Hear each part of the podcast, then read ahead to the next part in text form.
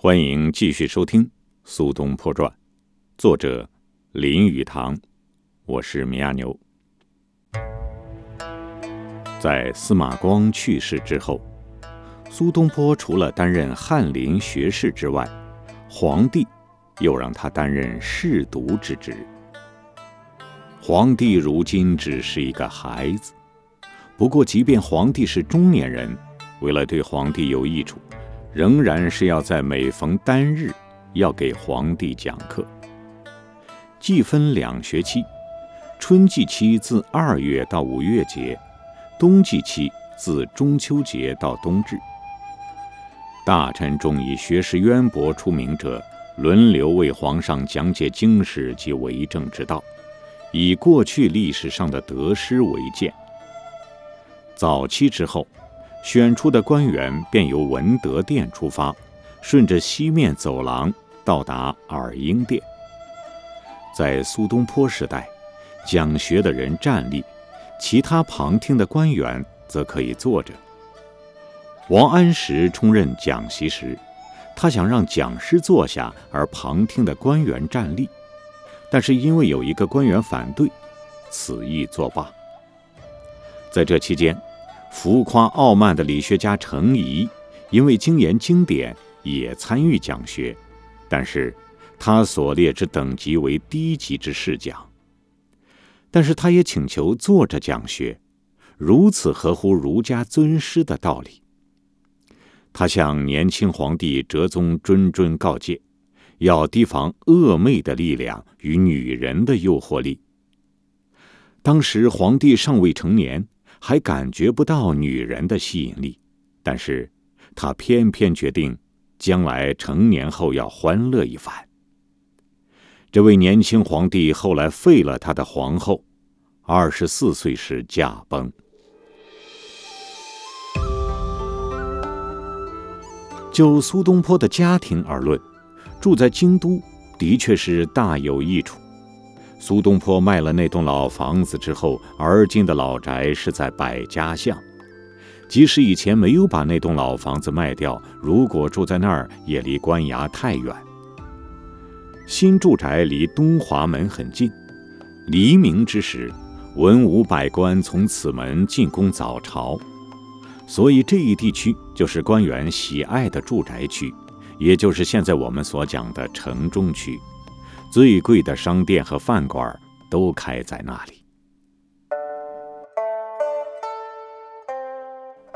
苏家全家现在开始享受京都汴梁的生活，这是和黄州的农家生活大不相同的。他们差不多15年都没有住在京都了，只有苏东坡在京都监狱的那3个月来过，另外是不能进城住在城外郊区的那一次。孝顺的儿子迈，他已经到江西去做一个小官了，现在不知回来团聚没有。但是2个小儿子宜和过，一个16，一个14，是在家中。苏夫人和朝云现在都能安享快乐的生活。不过看着京都生活的奢华，有点害怕。住家的四周都是珠宝店、绸缎店、药铺，2-3层堂皇宏壮的高楼。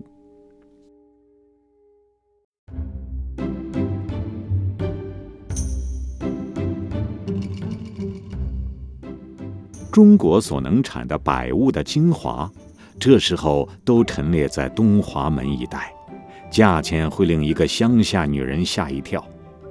不管东西卖的有多贵，像背后节令的鲜花、水果，总是有人愿意买。另外有一件事很方便，就是从佣工介绍所雇佣仆人。附近处处是酒馆、饭馆，晚上一进入酒馆，歌妓在走廊下站一排，等候顾客召唤去试酒。男孩子随同父亲进去时，眼睛得向前直看，不然就得一直望着地。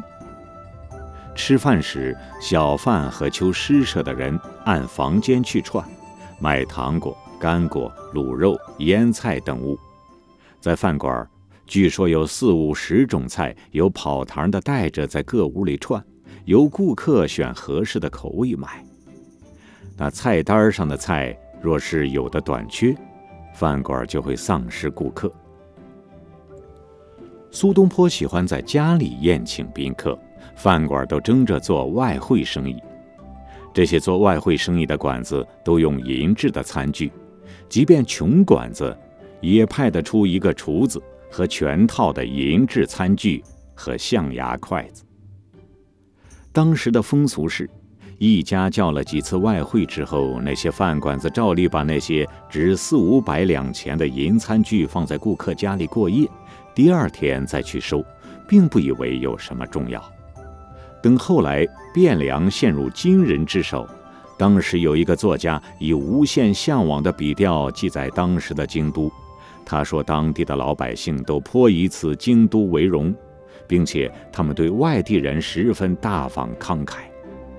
有时候看见外省人被奸诈人欺负，他们会打抱不平前去帮助，甚至不惜与地方警官冲突。若有新住户迁入，邻居都会带着酒茶等物去拜访，告诉他本地商店的情形，以免上当。也有人终日无所事事，只带着茶壶到每家去串门子闲谈。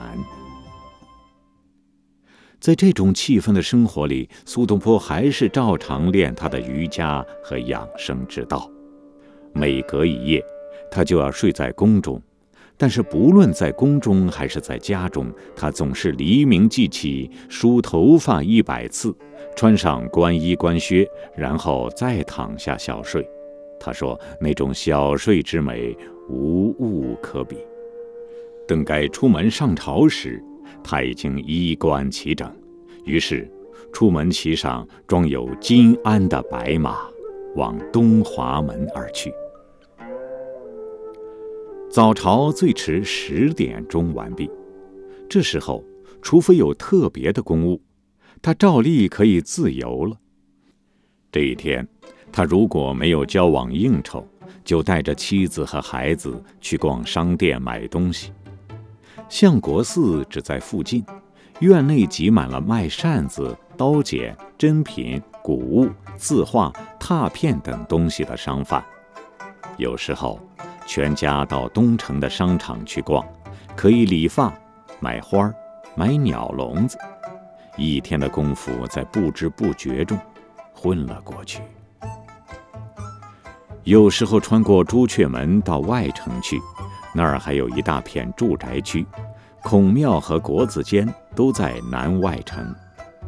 再往远处就是各式各样的道士官，他们倦游归来，有时候在台楼吃饭，那是汴梁最好的酒馆，或是走南门街去逛著名的唐家珠宝店，挑选几件温州的漆器，或者是在报慈寺街的药铺买点上好的草药。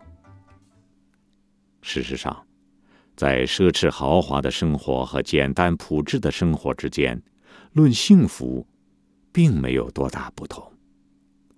高职显位的荣耀，只有在没有那种能力资格的人眼里才值得羡慕。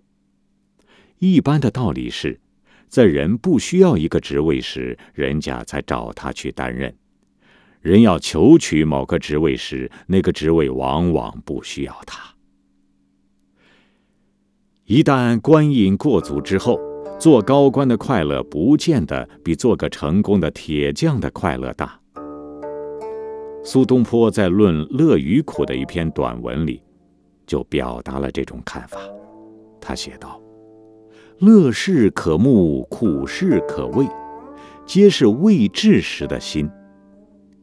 即苦乐既至，以身履之，求未慕者初不可得，况既过之后，复有何物比之？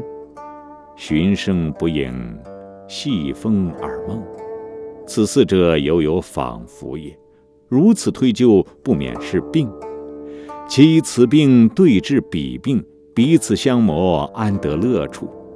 当以至理于君，今则不可。元佑3年8月5日。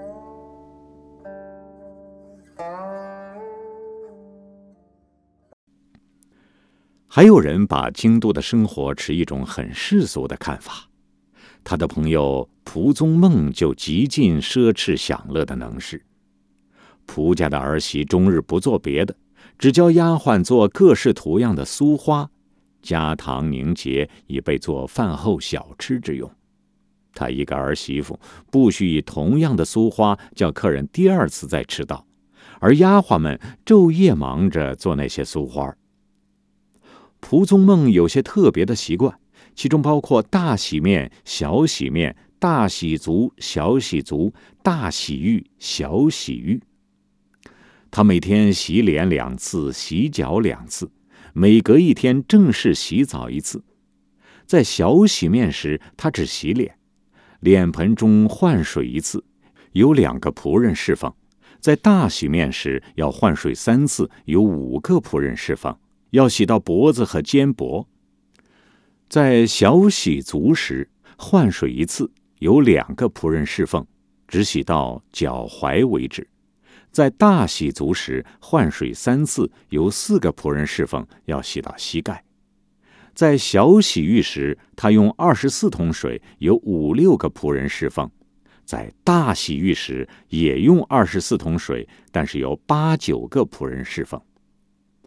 在大洗浴时，他用药膏洗，衣裳要放在金属网子上，下有稀奇的香料点燃慢熏。他写信给苏东坡说，此种洗澡法对他益处甚大。苏东坡回答说，闻所得甚高，故以为味，然复有2，上欲奉劝，一曰俭，二曰慈。做高官，在社交和物质上还有2种绝无可疑的好处。在那种年月，读书人只有2条路可以选择，一是做官，一是隐姓埋名，也就是甘于贫贱。人做学问可以得千秋万岁名，但是对很多人而言，不朽的盛名即便可以得到，也可以唐饥寒。在苏东坡时，有个笑话挖苦科考得意做了官，却自称是为国牺牲的人。从前有一个读书人，穷得没有钱买馒头，因为饿得慌，想出一个办法吃馒头。他走到一个馒头店外头，突然大惊而逃，但是没有人理会。他走到另一家馒头店，门口有一大群人。他看见馒头，大喊一声，做大惊状，拔腿就跑，跑不远跌倒在地上。一大群人围过来问他怕什么，读书人说，怕那些馒头。人都大笑，从来没有听说过这种事。馒头店老板不相信，想试试他。他把读书人引进放有好多馒头的一间屋子，暗中从门上的锁眼里往里看。读书人一看妙计成功，大喜，2手抱着馒头狼吞虎咽。老板颇受感动，推开门很客气地问他，你还怕什么？读书人说，我还怕一杯好热茶呀。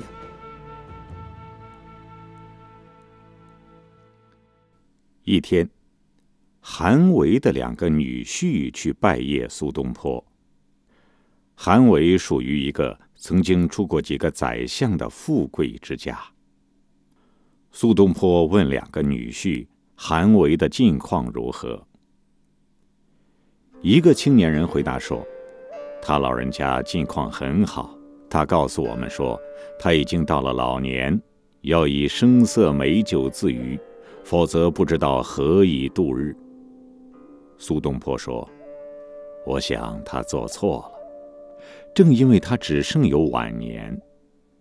我告诉你们一个故事，回去告诉你们的岳父听。年轻人说，是，当然，您请说。苏东坡说出了下列的故事。以前有一个老人，从来没有参过禅，但是他的所作所为符合禅理。死生之际，心中极为了然。一天，置酒招待亲友，喝了一会儿之后，众人说：“老人今天可能要离我们而去了，因为他设衣正坐，将奄奄也。”于是众人赶忙说：“大人今天要辞世了，愿不愿意留给我们一句话，当作教导呢？”